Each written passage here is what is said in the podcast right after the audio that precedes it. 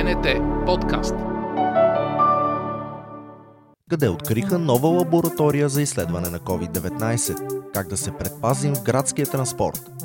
Какво ще се случи със седмицата на гората в извънредното положение? Отговорите на тези въпроси само в новия брой на Под короната. Не ни пропускайте! Здравейте, това е епизод 11 на Под короната, подкастът на БНТ, в който следим всичко важно около пандемията COVID-19 и показваме как се променя животът ни в последните дни.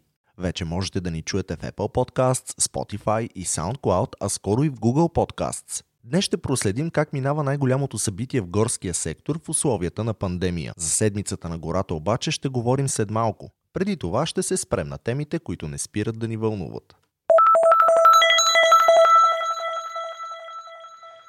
Министерство на здравеопазването и БНТ стартираха кампания с полезни съвети в настоящата ситуация. Част от тях са свързани с това как да се предпазим от COVID-19 в градския транспорт. Ще ги научим от доцент доктор Ангел Кунчев, главен държавен здравен инспектор.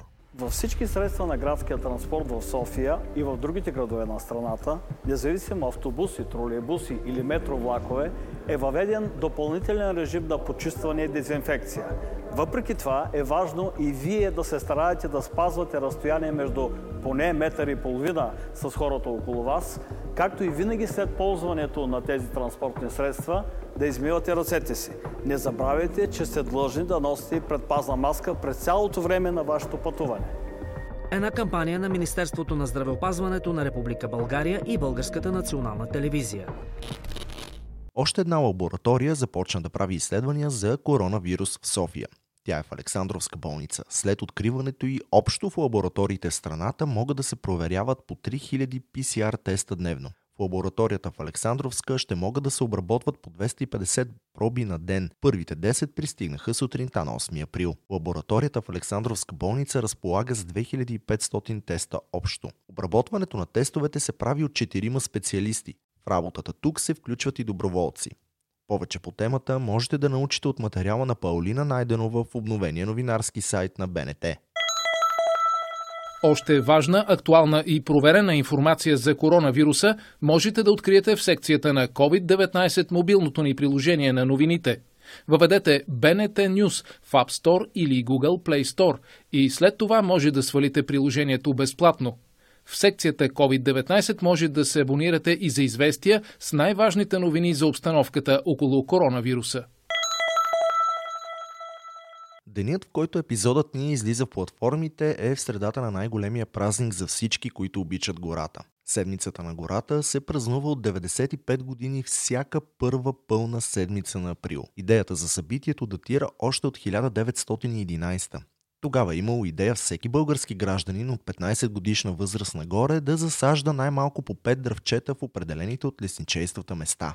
Фиданките е трябвало да се набавят от горските разсадници, а всички войници и ученици в царството е трябвало да бъдат отпуснати и използвани за залесяване. Тогава разбирането е било, че задачата на празника е да осигури доброволен труд за страната, която по това време се нуждае много от залесяване на оголените склонове и озеленяване на градове и села. Първият организиран празник на залесяването е на 12 април 1925 година и се случва благодарение синергията между Министерствата на народното просвещение и на земеделието и държавните имоти. Стартът се дава на благовещение, а честването започва с молебен пред свети Александър Невски. Празникът завършва с посаждане на дръвчета в покрайнините на София.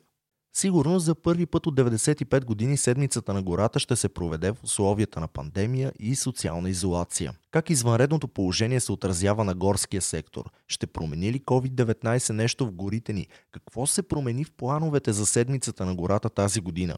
Отговор на всички тези въпроси ще получим от инженер Мирослав Маринов, изпълнителен директор на Изпълнителна агенция по горите. Но да започнем така. Това издание на Седмицата на гората ще е историческо. Защо? През тази година отбелязваме за 95-ти път Седмицата на гората. За съжаление, тя няма да отговори на нашите очаквания, защото времената не са за празнуване. Всички мероприятия, чествания за отбелязването на Седмицата на гората са отложени за неопределено време. Нашият професионален празник, който е цяла седмица, през своята 95 годишна история не е отбелязван само два пъти през годините. Това е през Втората световна война през 1944 и 1945 година. Но разбира се, при нормализиране на обстановката, при по-добри времена, при отминаване на тази криза, се надяваме, че есента, в, когато е следващия сезон, освен пролетта, когато може да залесяваме и тогава, този наш масов празник на залесяването, се надявам да бъде проведен успешно.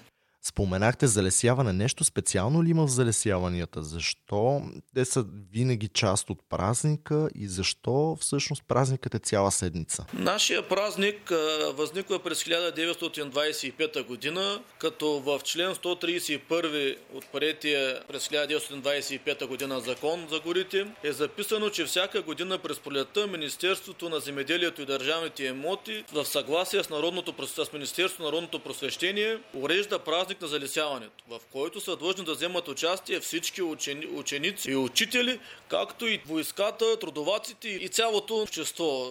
И за това нашия празник не е, за разлика от много други, не е само един ден, а е цяла седмица, защото разбира се, нашето общество през тези години е възстановило нашата природа, нашата гора, на която продължаваме да се радваме и днес.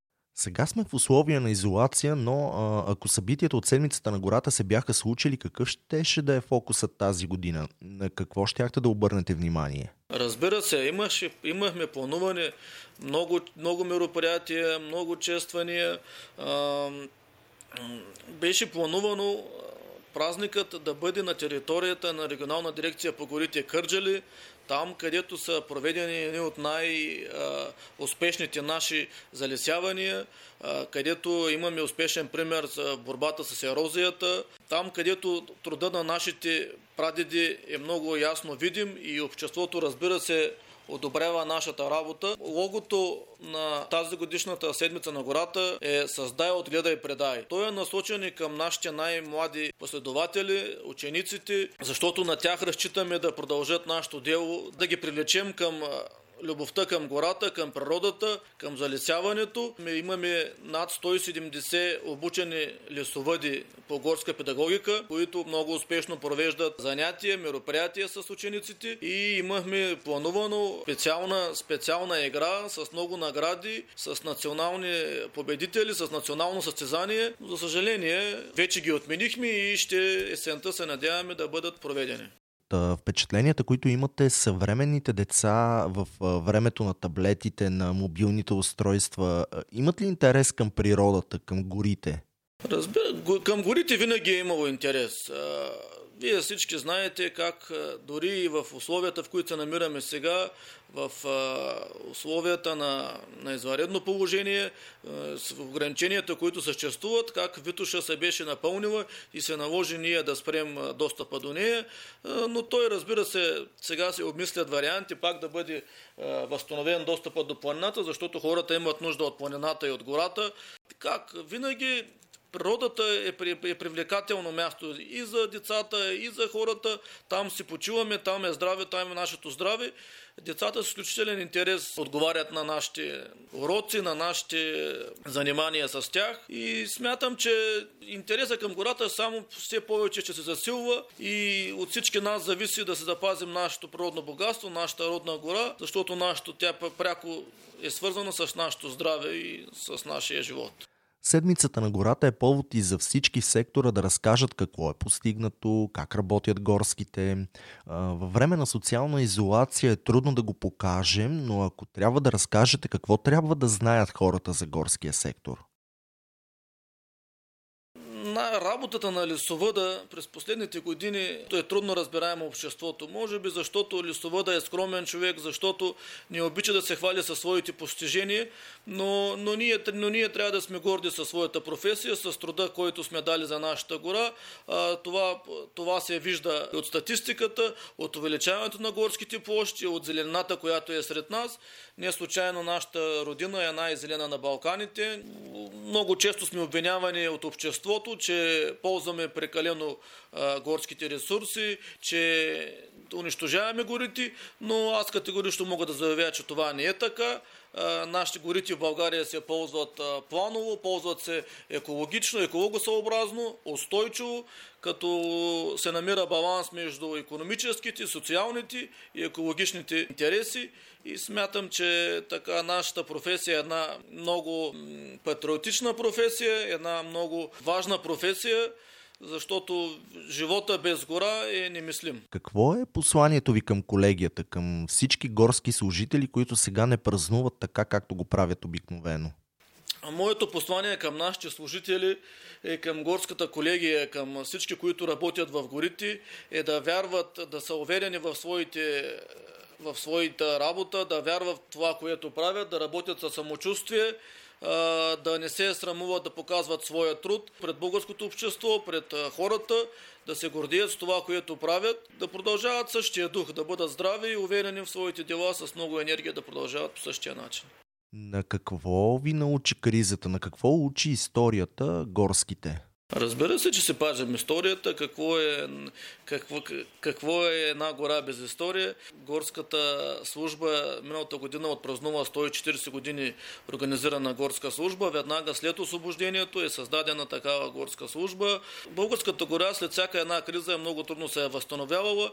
Затова веднага след нашето освобождение се организира горската служба и започват масови залесяване на оголените склонови, борба с ерозията и само в рамките на следващите 20-30 години резултата не е закъснял и масовите залесявания са свършили своята работа, която виждаме и сега. Много порови са укрепени, водосборите също така са възстановени. Пазим се историята, учим се, учим се от нея и така се надяваме да продължаваме в същия дух как работят горските служители в условията на извънредно положение? Нашите горски служители въпреки кризата, са на терен. Те са на, своя, те са на своя пост, продължават да изпълняват своите задължения и дори още по-отговорно, защото в, в ситуация на, на извънредно положение на криза те така са, още повече са мотивирани, продължават съвестно да се изпълняват и отговорно задълженията.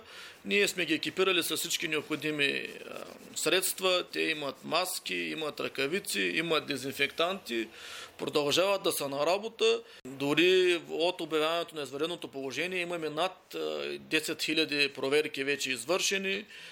За съжаление има констатирани нарушения и, на, и на, като незаконна сеч, и браконьерство по дивеча.